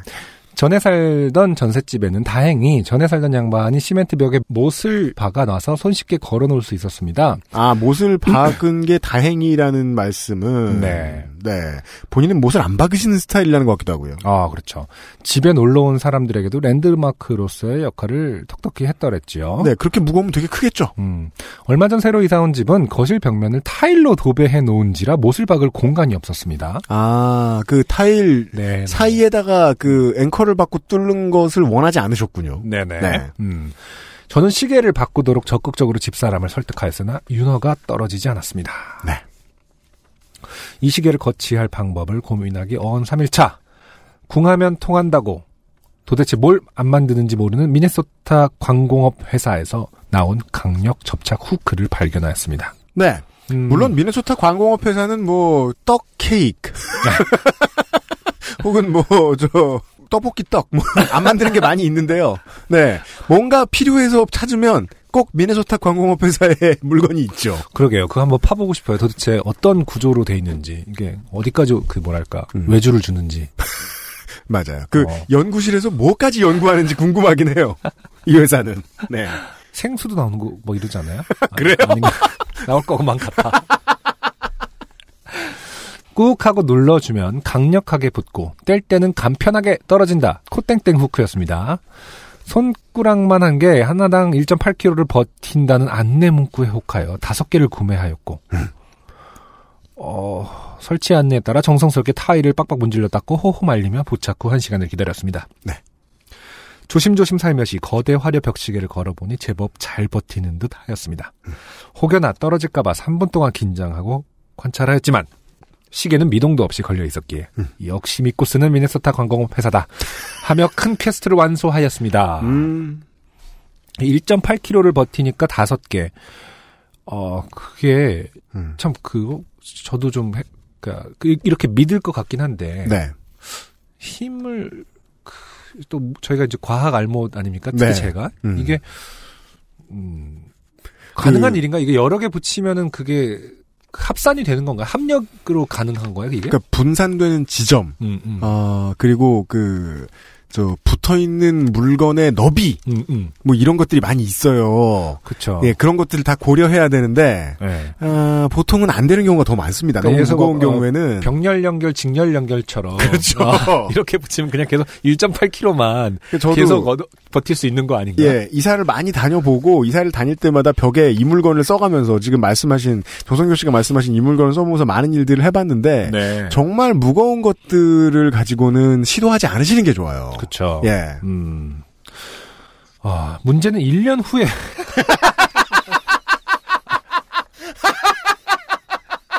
아, 이거 진짜 놀- 미네소타 광공업 회사가 대단한 거죠.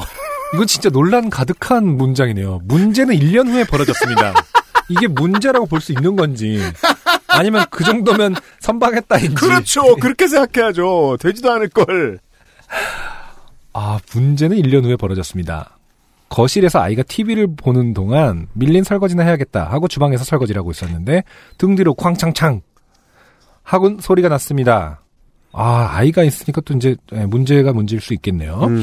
평소 장난이 많은 어, 4세 아이가 드디어 뭔가 하나를 부셨나 보다 하고 텔레비는 괜찮은지 다치진 않았나 걱정하는 마음에 고무장갑을 벗어던지고 거실로 뛰어갔는데 아이는 얌전히 어, 소피아 공주를 보고 있었고 벽에 걸려있던 시계가 떨어지면 무브먼트 부분이 박살났고 소중한 큐빅들이 거실에 아수라장처럼 퍼져 있었습니다. 설계 수치 9kg. 아, 설계 수치라는 표현이 있나 보네요. 설계 수치 9kg. 그러니까 1.8kg 곱하기 5라는 네, 얘기죠. 그렇죠. 네. 음. 시계 무게는 4kg. 설계 하중에 아, 무려 두 배의 캐파가 남아 있었음에도 불구하고 믿고 부착한 미네소타 광공업 회사의 그 녀석은 붙어 있었던 흔적도 없이 깔끔하게 떨어져 있었습니다. 이런 말을 쓰긴 1년이나 시간이 네. 여전히 논란거리입니다. 깔끔하게 떨어진다더니 시계까지 깔끔하게 박살이 나 있었습니다. 그게 이긴데 이게요. 지금 이렇게 말씀해 놓은 좀 보니까 음, 그 1.8kg짜리 붙이는 거를 네. 어딘가 한 점에 몰아서 한꺼번에 붙이셨을 가능성이 엿보이는데 네. 그러면 전 소용없다고 봅니다. 음, 예. 그, 그니까요. 네. 음. 각각의 1.8kg짜리 그 테이프가 1.8kg씩만 책임지고 있었는데 그게 합이 안 나온다. 네. 라고 봐야 되지 않나. 음. 집사람이 아직 퇴근 전이라 내가 그러지 않았다 자연재해다를 입증하기 위해 현장을 보존해 놓고 와 현장 보존. 네, 증인에게 진술, 증인은 이제 어, 아이가 증인에게 아드님 혹은 따님. 예, 예, 증인에게 진술을 확보한 후에 폭풍 전야 같은 시간을 전략적 인내를 통해 버틸 수 있었습니다. 전략적 인내는 그럴 때 쓰는 말이 아닙니다. 네. 아무 말이죠, 지금. 다행히 평소 쿨한 집사람은 현장 확인 및 증인의 증언을 들어본 후 시계 폐기에 동의하였고 새로운 시계의 선택권이 저에게 부여되었습니다. 네. 게다가 또 그 집에는 주로 정선교 씨가 있는데 밖에 나갔다 온 분은 왜 집사람이라고 하십니까? 네. 평소 심플하고 클리어하면서도 모던하고 스마트한 디자인을 좋아하는 저였기에 진짜 네. 아, 최악의 클라이언트죠. 본인이 해서 다행이지. 아, 저였기에 횡한 타일 벽을 어떤 시계로 채울지 고민이 되었습니다. 아, 행복한 고민입니다. 네. 네. 프로젝트를 하나 사서 천장에 부착하고 벽면에 시계를 쏘아볼까? 최근 유행하는 숫자만 나오는 거대한 LED 디지털 시계를 부착할까? 아, 네. 그거 되게 좋은데 음. 그거 할 때 주의해야 할 점이 그 전선 처리가 애매하죠. 아, 전선 맞아요. 잘못 처리하면 되게 지저분해져요. 네. 음. 시간 맞추기도 귀찮으니 전파 시계를 하나 구입해서 걸어볼까? 아, 하는 고민이 이어졌습니다. 네. 좀 비싸지만 괜찮죠. 기존 시계가 차지하고 있던 자리가 작지 않은 터라 큰 시계 중에 골라야 하는 것도 어려웠습니다. 음. 이걸 이해할 수가 없습니다. 근데 1년만 돼도 그 네. 때가 그 시계를 적응돼서? 네.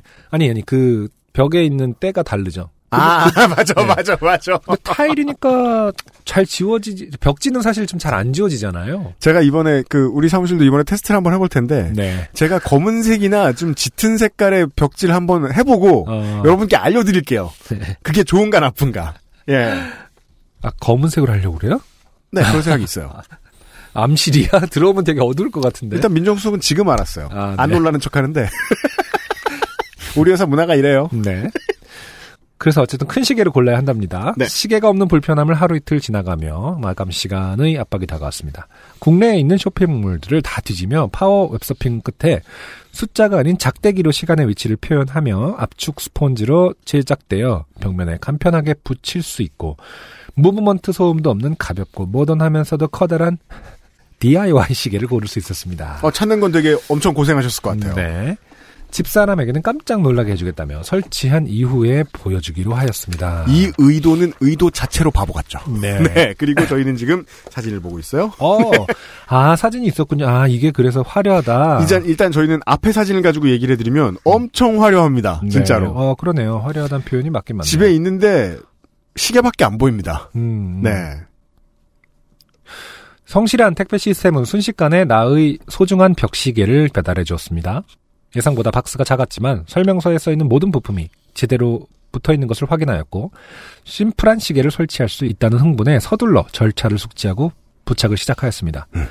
정확한 각도로 부착할 수 있도록 종이로 된 각도기가 포함되어 있어서 설치 위치를 가늠하고 부착 작업을 시작하였습니다. 음. 작은 지름에 가장 예쁘게 보여요가 씌어 있었지만 음, 기존 1.2m의 허전한 공간을 채우기에는 와. 음, 너무 작았기에 가장 청취자 여러분들 중에서도 집에 있는 벽시계가 지름이 1.2m인 시계를 가지고 계신 분이 계십니까? 아, 궁금합니다. 네. 예. 어, 예상대로 아주 예쁘게 완성이 되었습니다.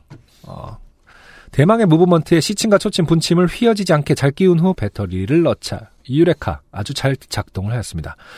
유레카는 이럴 때 쓰는 게 아니죠. 네, 이거는 그냥 전체적으로 모든 게 논리적으로 잘 어, 구동되고 있을 뿐이지 뭔가 당신이 새로 발견을 한게 아니지 않습니까? 어, 스톤헨지 마냥 둥그렇게 모인 작대기들 가운데 활용점정으로 무브먼트를 부착한 후 이 과정을 지켜보고 있던 아이에게 역시 이런, 이런 일은 공대생이 짱이지 하며 자랑을 하였습니다. 아, 자라나는 아이에게 어, 스테레오 타입을 네. 편견을 심어주고 있어요. 공대다. 네. 얘야 공대다. 네가 갈 곳은 기쁨과 성취감은 잠시 어, 과자를 샀더니 칠소가 들어있었던 것처럼 동네 형아가 입던 교복을 물려받았는데 아버지 옷 입은 것처럼 뭔가 어색합니다. 음? 네, 시침과 분침이 너무 작았던 겁니다. 아, 네. 네, 지금 이제 사진으로 보고 있거든요. 엄청 그 중심원과 예. 바깥에 이제 네. 줄이 쫙쫙 12개가 나 있고 그 간격이 되게 넓어요. 보기 좋은데 보면 사실상 그 이 벽면을 차지하고 있는 시계잖아요. 그냥 벽에 붙어 있는 시계예요. 근데 네. 이 시계의 어, 실제 크기의 시침과 분침이 차지하는 크기는 10분의 1 정도입니다. 약간 티라노사우루스를 보는 느낌이죠. 시라노사우루스의 손. 팔을 보고 네, 있는 팔. 네. 팔을 볼 때마다 이게 이런 미국인들 농담 있잖아요. 공룡 농담. 어. 예. 티라노사우루스가 아, 침대 정리하는 것을 상상하기. 뭐 우울할 때. 아, 시침과 분침이 퇴화됐어요. 이것은 그런 상당히 느낌이에요. 철학적입니다. 아이고, 아, 청취자 여러분 또- 시간이라는 것이 예. 어, 진화라는 관점에 의해서 시간의 의미가 없다. 네. 아, 철학적인 명제군요. 네. 시간과 시간을 거슬러 살거나 시간과 큰 의- 상관이 없이 살다 보니까 네. 어, 시침과 분침이 점점 작아진 아, 그런 공간에 대한 우화? 시간은 무한하여 지금의 시간은 소용없다. 네. 순간을 잡아라. 뭐야? 뭐야 그게? 몰라 나도 아무 말이나 해봤어. 어 그래서 네. 아이고 이거 청취자 여러분들도 보여드려야겠네요 또 내일쯤에. 네. 예. 서둘러 판매자 사이트와 설명서를 다시 보니 제가 예상한 사이즈의 딱 절반인 50cm로 설치했어야 하는 제품이었습니다. 그러니까 음흠. 이제 예, 시침과 분침과 숫자들 네. 예, 그 간격이 훨씬 좁아야 이제 밸런스가 맞는데 그렇죠. 너무 멀리 저 멀리 떨어져 있다 보니까 네. 네. 그걸 50cm로 설치했어야 하는 제품이래요. 음. 큰일이 났습니다. 똥 마려운 강아지 마냥 안절부던 하던 차에 이분 보시면 참 그 비유로 이제 문장을 시작하는 경우가 참 많아요. 네. 별로 좋지 않아. 이게 이제 제가 이렇게 말하는 분 하나 아는데 아 되게 지루합니다. 야 오늘 막 휘두른다. 아, 네. 집사람이 들이닥쳤고 시계를 보았고 저게 지금 몇 시 몇 분이냐는 질문을 들었습니다. 시계는 잘 가고 있었는데 말이지요. 그 긴장에 찰나 하늘에서 빛처럼 요파 씨가 문득 떠올랐습니다. 네. 저는 평소에 꼼꼼하여 좋게 된 일이 별로 없었거든요. 음. 좋게 된 사연을 보낼 수 있게 되었다고 생각하니 뭐, 너무나도 기뻤습니다. 뭐라 뭐라 하는 소리는 들리지도 않고 얼른 사연을 정리하기로 마음먹었습니다. 이제 사연을 다 정리했으니 저희들이 뭐라 뭐라 하는 소리는 다 들리시겠죠? 네. 그럼 다시 이제 아내분에게 돌아가겠죠.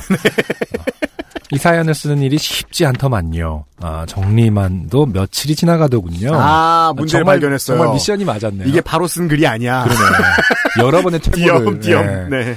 어, 여러 번에 걸쳐서 쓰기도 하고 퇴고를 거친 글인가 봅니다. 네. 그동안 사연을 써주셨던 여러분들이 새삼 대단해 보입니다. 저도 정성교 씨하고 같은 생각인 게요. 정성교 씨 사연 길이의 사연들이 많이 오거든요. 네. 근데 아무리 읽어봐도 한 방에 쓴 사연들이 꽤 많고 음, 그 마지막에 나의 아이폰에서 보냄이 무슨 뜻이냐면요. 네.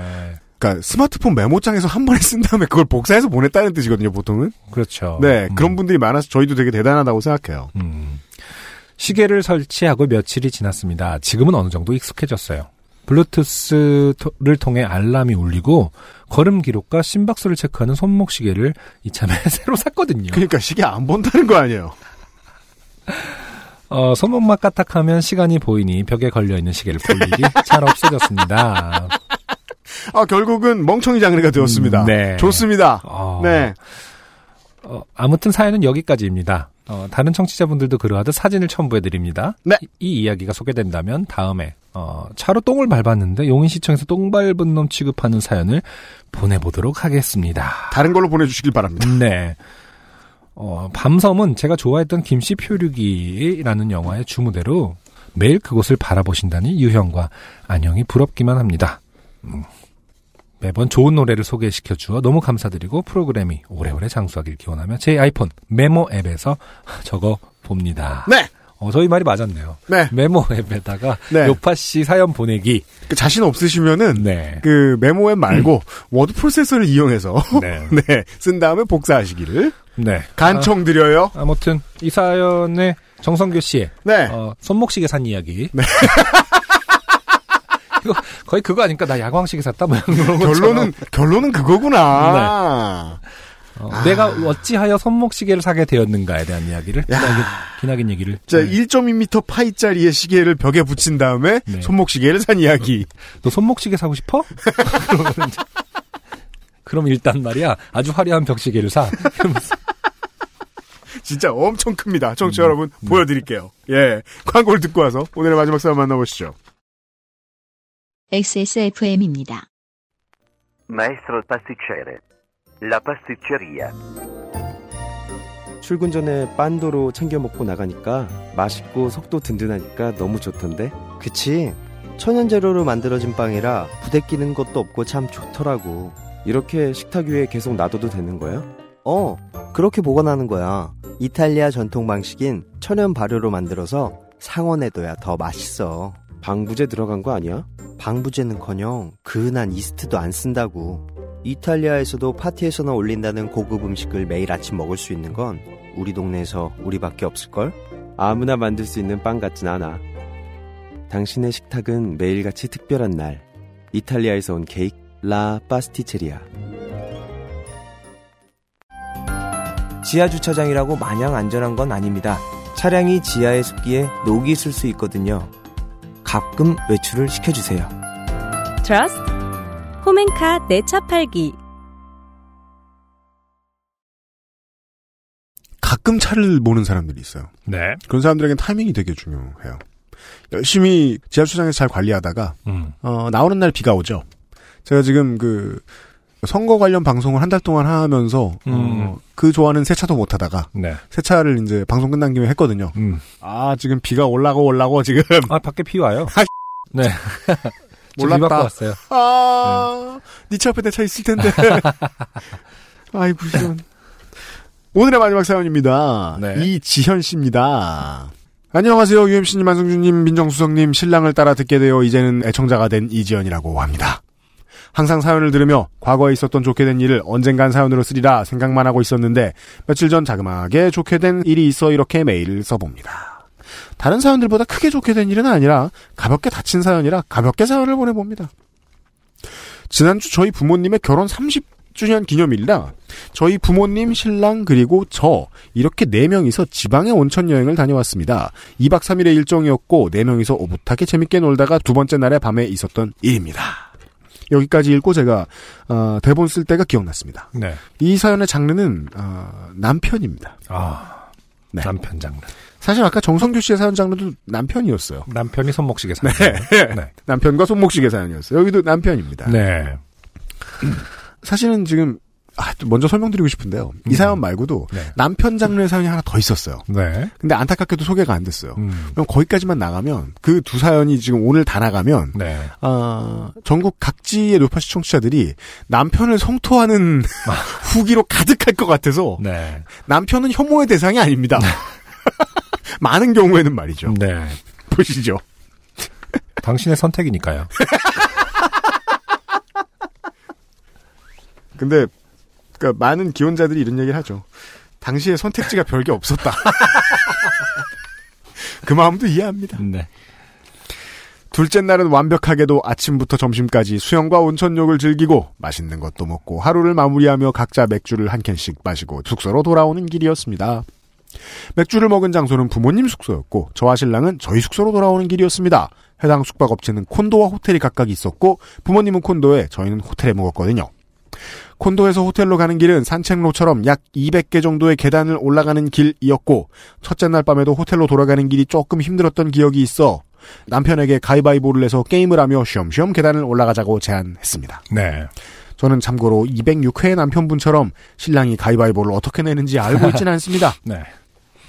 저의 제안을 들은 남편은 창피했는지 목소리 작게 가위바위보 하면 해주겠다 라고 응답을 했고 저희는 가위바위보를 하기 시작했습니다. 네. 그런데 한 칸씩 올라가기엔 갈 길이 멀고 그렇죠. 음, 200개 정도 되니까요. 네.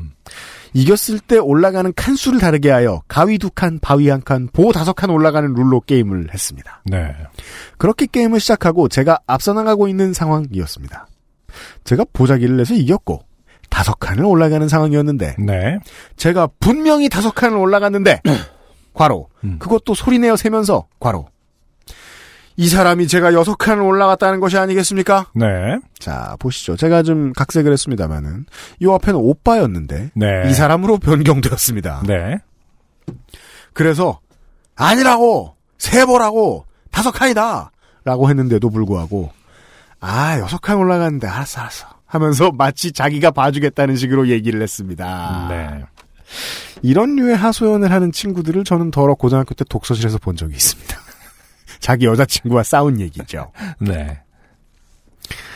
자기가 봐주겠다라는 식. 싸움에 이제 논점이 달라지죠. 네. 왜 말을 그렇게 해? 그렇죠. 네. 왜 말을 그렇게 해가 나오면 전면전이죠. 그때부터는 가지고 있는 모든 무기를 총동원하여 들러붙게 됩니다. 억울했던 저는 그저 아직 억울합니다. 네. 아니다. 다섯 칸이다. 라는 것을 보여주기 위해 올라왔던 계단을 소리내어 한 칸씩 내려갔고 하나, 둘, 셋, 넷, 다섯째와 함께 그대로 미끄러지면서 계단에서 대굴대굴 그르게 되었습니다. 아.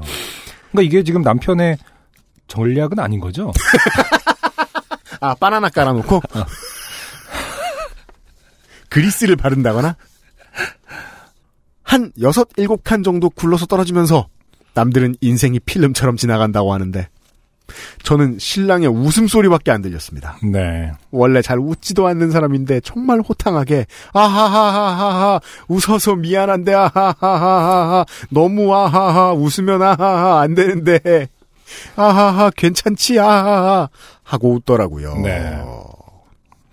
저는 난간에 머리를 박고 구르면서 발을 다쳐서 걷지 못하는 상황이 되었고 음. 남편은 계속 웃었습니다. 어. 절뚝절뚝 부모님 콘도로 다시 올라. 네. 구르는 동안에 웃- 이렇게 말을 하면서 웃긴 참 힘든데요. 그러니까 인지상정상 그러니까 사람이라면 아까 굴 두당탕탕 캉. 어 괜찮나 하하 이렇게 할 수는 있으나 네. 구르고 있다 하하하 하면은 그건 진짜 결과를 모르는 상태에서 그렇게 웃는다는 것은 참 힘든 일이에요, 사실은. 아주 오랜만에 온. 약간 죽어야 사는 여자 그런 영화 보면은 왜? 그죠. 그럼 막 그, 스릴러. 그, 저 주인공들이 이제 신체 부위를 주워 담는 그런 장면, 씨. 아주 오랜만에 그 요파 씨의 소개가 되는, 네. 어, 안녕하세요로 갔었어야 되는 사연이죠. 더 보시죠. 다쳐서 걷지를 못하는 상황이 되었고, 남편은 계속 웃었습니다. 네. 절뚝절뚝 부모님 콘도로 다시 올라갔고, 옆에서 남편은 내내 웃었습니다. 음. 저희 엄마 아빠는 놀라서 저를 응급처치를 하고 술 깨기를 기다리며 한 시간쯤 후에 근처에 응급실을 찾기 시작했습니다. 그 사이 남편이 편의점에서 얼음을 사와서 얼음 찜질을 하고 누웠습니다. 네. 한참 뒤 아빠가 저를 들쳐업고 이상하죠? 음. 왜 남편이 아니죠? 웃고 있으니까 계속. 맨. 네. 결국 남이거든요, 그 사람. 남까지 왔습니다. 네. 차에 타서 약 50km가 떨어진 한 응급실까지 가서 음, 음. 50km면 전 깜짝 놀랐지만 아버지가 네. 들쳐갖고 50km를 가셨다는 줄 알고. 한갑이 아이언맨이죠. 네. 한 응급실까지 가서 CT와 엑스레이를 찍었고 응급실에서는 당직 의사 선생님께서 이상이 없고 발은 그저 염좌다라고 하셨습니다. 네. 그러면서 제 발의 아픈 부분을 꾹꾹 누르시며 염좌예요, 삔 거예요, 누르며 아프죠? 시게 삔 거예요. 라고 하시며 정 걷기 불편하면 반깁스를 해줄 테니 하고 가라고 하셔서 반깁스를 하고 숙소로 돌아왔습니다. 네. 그리고 내내 남편은 웃음을 참고 있었습니다. 아. 병원에서 휠체어를 타자마자 뉴스에서 보는 회장님 같다. 아파서 우니까 우는 게 웃기다. 음. 그냥 앉아 있어도 앉아 있는 게 웃기다며 웃었습니다. 아, 네. 제가 이 사연 왜 뽑았죠? 이제 소개되고 헤어지실 것 같은데요? 아니 전후 사정을 모르니까 또 우리가 네. 저는 그 이후 머리랑 다리뿐 아니라 온몸이 쑤시고 아픈 통에 고생 좀 했네요. 월요일이 되어 회사에 반깁스를 하고 복귀하게 되었고 다들 무슨 일이냐 묻는 통에 하하 계단에서 조금 하하 한 100번 정도 한 것 같습니다. 음. 그리고 계속 반깁스를 다들 무슨 일이냐 해서 야 이혼했어요? 다 이렇게 곧바로 결론부터 얘기하진 않은 상태네요. 제가 이 정도면 남편 어떻게 되는지 아시겠죠? 네. 그리고 계속 반깁스를 하고 통근을 하는 저를 보고 계속 남편은 별거 아니다. 뭐 삔 건데 뭐. 라며 저를 보고 웃었고 제가 절뚝이고 다닐 때마다 일부러 저런다. 다 낫지 않냐. 이제 붕대를 풀어봐라. 뛰어봐라. 데드풀이 걸음마 하는 것 같다. 등등 저를 놀려대고 웃었습니다. 끝까지 괄호 열고 비 괄호 닫고 음. 웃는 신랑에겐 내가 그러다 죽어도 웃을 거냐 물어봤지만 뭐 웃겨서 웃는 건데 어쩌겠냐는 대답만 돌아오더라고요. 네, 초등학교 수준의 대답이죠. 네 맘만이냐 내 맘도 있다 뭐 약간 이런 거 같지 않나요? 내 맘이다. 내가 웃겨서 웃는데 내 네. 맘이다. 같이 우는 것보단 낫다고 생각해서 그냥 그렇게 뒀습니다. 더불어 신랑은 제가 아프다고 징징거리면 바로 아픈 건 뭐다? 죄다! 라고 하고 있었습니다. 어... 이게 굳이 그러니까 제가 마지막으로 해석하고 싶은 방식은요. 뭐 크게 잘못하셨습니까? 이게 얘기가 나오네요. 죽어야 사는 여자 영화를 배경으로 떠올려 보자면 이지연 씨가 언제 남편분을 살해하셨어야 나올 수 있는 반응이다. 아, 남편은 그럼 귀신인가요, 지금? 그렇죠. 그러니까 남편이 이미 몇 번 굴러떨어지고 막 팔다리를 주워 담고 이런 경험이 있어서 예. 아, 난 이게 이렇게 웃긴지 몰랐지 이러면서 브루스 윌리스가 귀신이었던 거 그런 느낌이군요.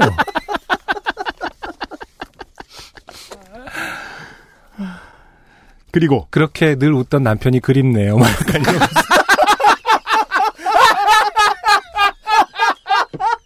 그렇게 마무리되는 사연 아니에요, 이거? 남편의 오주기에 네. 아니 혹은 뭐 40주기에 네. 그런데 회사, 뭐, 이렇게 회사. 그게 아닌 이상 논리적으로 설명이 너무 안 돼요 이 사연은. 회사분이 그러시더라고요. 저희 남편은 5년 전에 죽었다고. 정신 차리라고. 무슨, 무슨 소리야, 지연씨.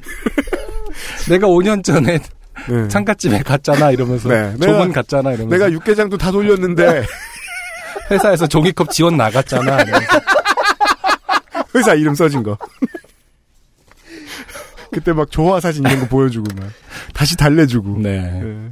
남편은 너와 가위바위보를 할 수 없어. 그리고 뭐왜 왜 왜? 아, 부모님하고 셋이 간 거야, 그, 그 여행은.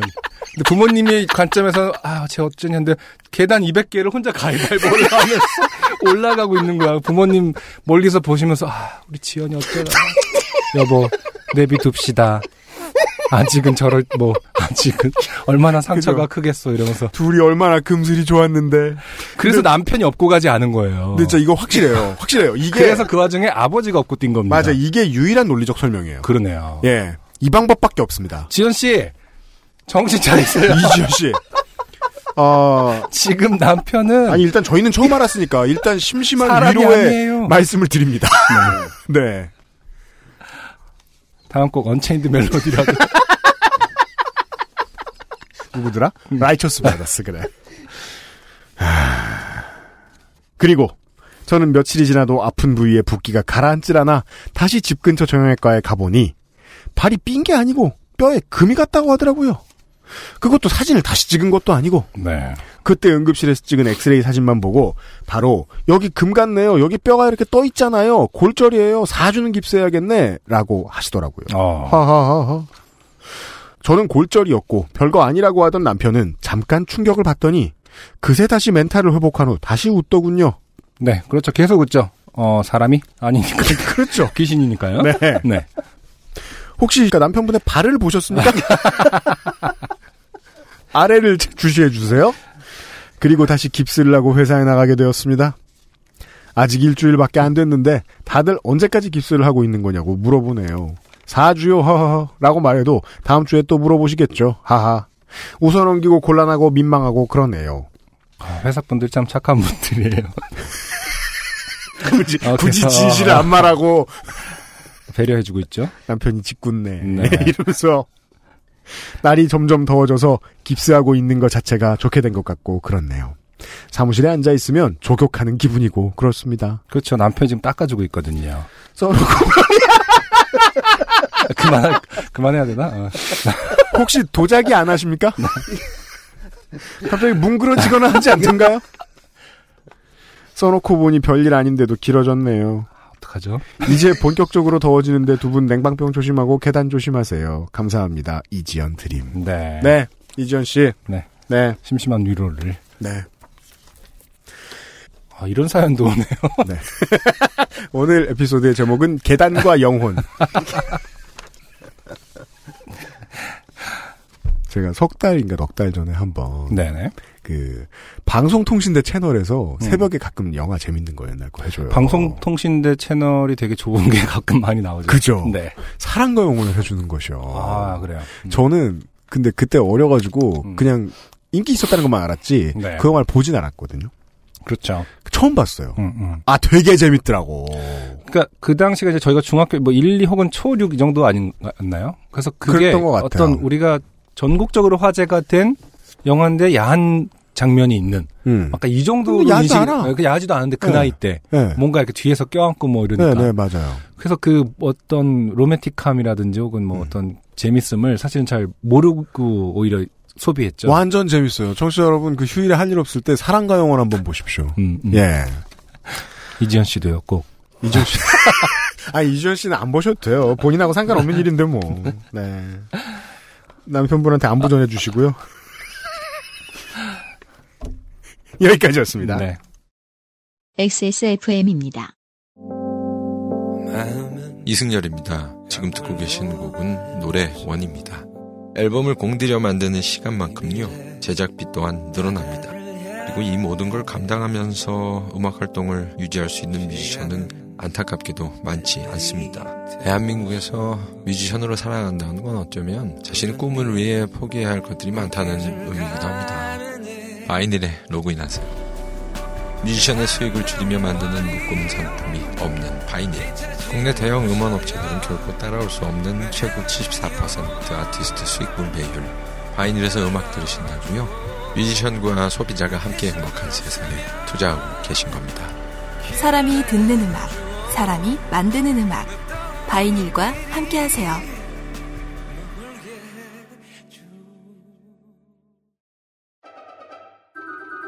중후한 스모크 그리고 초콜릿 향. 과테말라 안티구아를 더 맛있게 즐기는 방법. 가장 빠른, 가장 깊은 아르케 더치 커피. 1년에 단 3번 올여름의 요파시 오프라인 요즘은 팟캐스트 시대 214회 광주는 팟캐스트 시대 공개방송 6월 22일 오후 6시에 인터파크에서 예매를 시작합니다. 2018년 7월 7일 오후 3시 광주 문화예술회관에서 뵙겠습니다.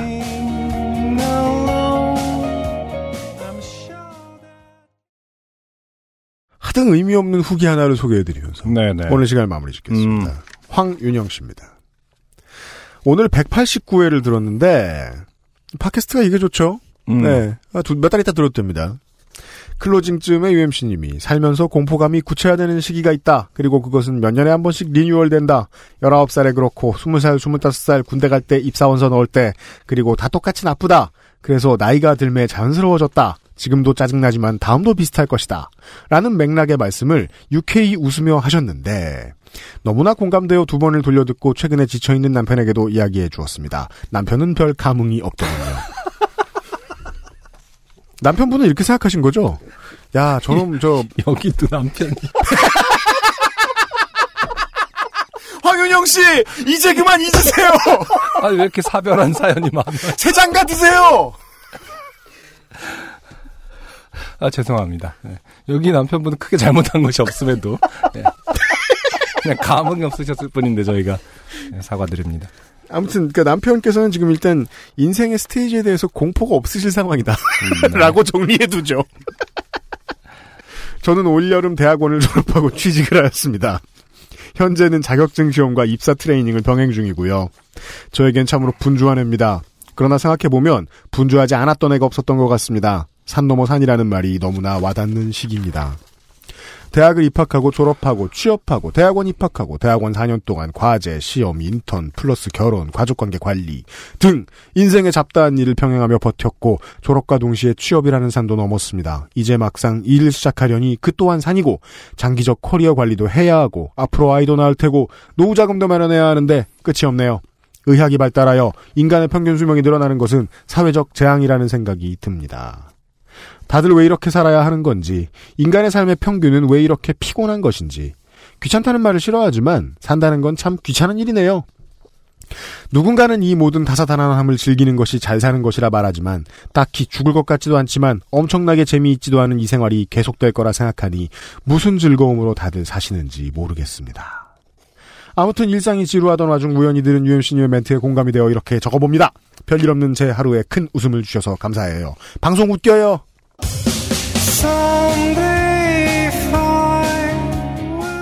황윤영 씨 감사합니다. 최고의 칭찬을 들었어요. 네. 우리 방송은 웃겨요. 아, 그리고 좀 무례하죠. 네. 네. 무리해서 죄송합니다. 황윤영 씨하고 이지연 씨. 확신을 하는 건 예, 아닙니다. 이렇게 어느 하- 정도 심증은 있는데요.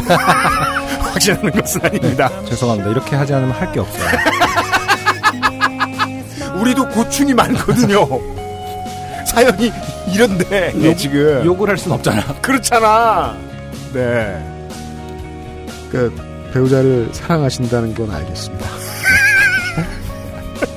아무 많은 말, 분들 아무 말요. 그러니까 끝내고 싶은 거야 지금 나는 방송을. 예. 그리고요 그 많은 분들이 그 예매 언제 시작하냐 물어오셨는데 아 광고를 들으셔도 아실 수 있겠지만 6월 22일이고요. 어, 인터파크를 확인해 보시면 되고 좀 더 구체적인 것은 이제 한 두 주 내에는 정확히 알려드릴 수 있을 것 같습니다. 광주에서 만나 뵙기로 하겠습니다. 그리고 어, 저녁 때 뭐 먹으면 좋을지 추천받습니다. 부산이나 대전 갈 때하고 마찬가지입니다. 들어주셔서 감사하고요. 211회에 어김없이 찾아뵙도록 하겠습니다. 생활이 재미없는 사람이 한둘이 아닙니다. 네. 저희도 그렇고요. 그런 관계로 다시 만나주십시오. 211회에 다시 뵙겠습니다. 엔카 직영몰과 함께하는 요즘은 팟캐스트 시대였습니다. 안녕히 계십시오. 감사합니다. XSFM입니다. P, O, D, E, R, A.